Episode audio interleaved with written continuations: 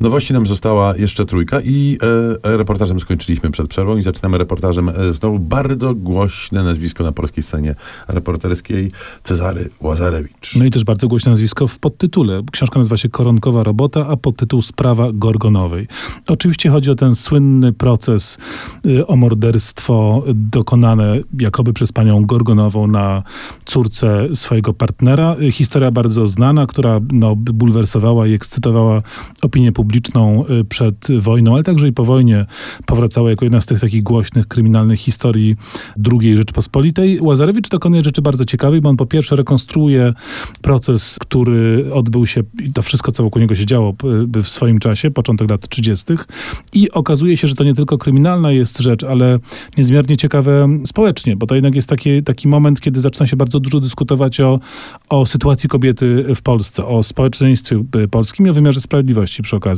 Więc jest to proces, który no, y, niesie ze sobą ładunek znacznie bardziej skomplikowany niż mogłoby się na pierwszy rzut oka wydawać, ale również Łazarewicz robi drugi krok, czyli patrzy, opisuje to, co wydarzyło się później, co stało się z dziećmi Gorgonowej, z dzieckiem, które miało 3 lata podczas zbrodni i dzieckiem, które urodziło się w więzieniu. Co z nią się stało, bo to też wielka zagadka i jaka tak naprawdę mogła być prawda. Tego wszystkiego dowiadujemy się w tej drugiej współczesnej części książki. Ekscytujące, pouczające i, i smutne to w sumie, ale naprawdę warte uwagi. To samo można powiedzieć o kolejnej pozycji, e, która jest e, ekscytująca, być może pouczająca, na pewno smutna i na pewno przerażająca w pewnym momencie, aczkolwiek e, nie tego się spodziewamy. Brecht Evans, tak się nazywa autor komiksu, picture booka, e, który, który właśnie się ukazał, a nosi tytuł Pantera.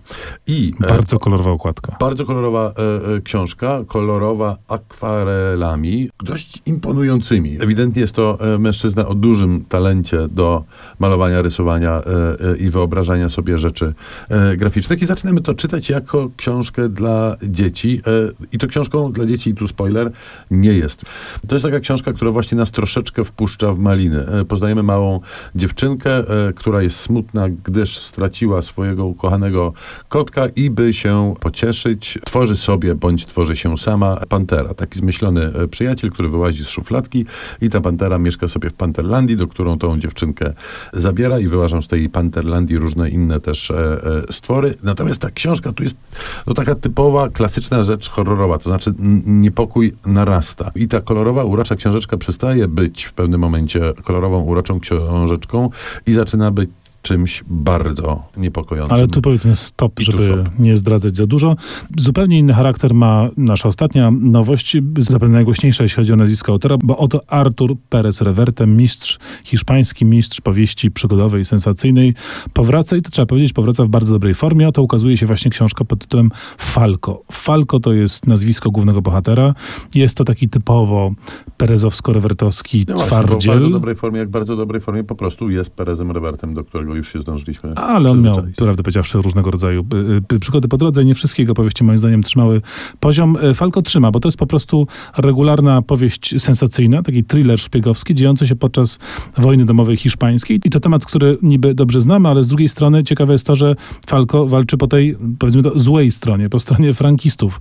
Jest szpiegiem działającym przeciwko Republice i to stawia nas, czytelników, w dość specyficznej sytuacji, bo kibicujemy komuś, komu do końca nie powinniśmy kibicować kibicować. Jest tam wszystko to, co być powinno, naprawdę niezła intryga, by dobre tło historyczne i pełnokrwista postać kobieca, y, która odgrywa wielką rolę. Tak też, kochani radiosłuchacze, jest co czytać. Muzycznie zaś przypomnijmy sobie y, japońskie smaki. Oto muzyka Joe Hisaishiego z filmu... Kapitalnego filmu. Księżniczka Mononoke. Kapitalnego.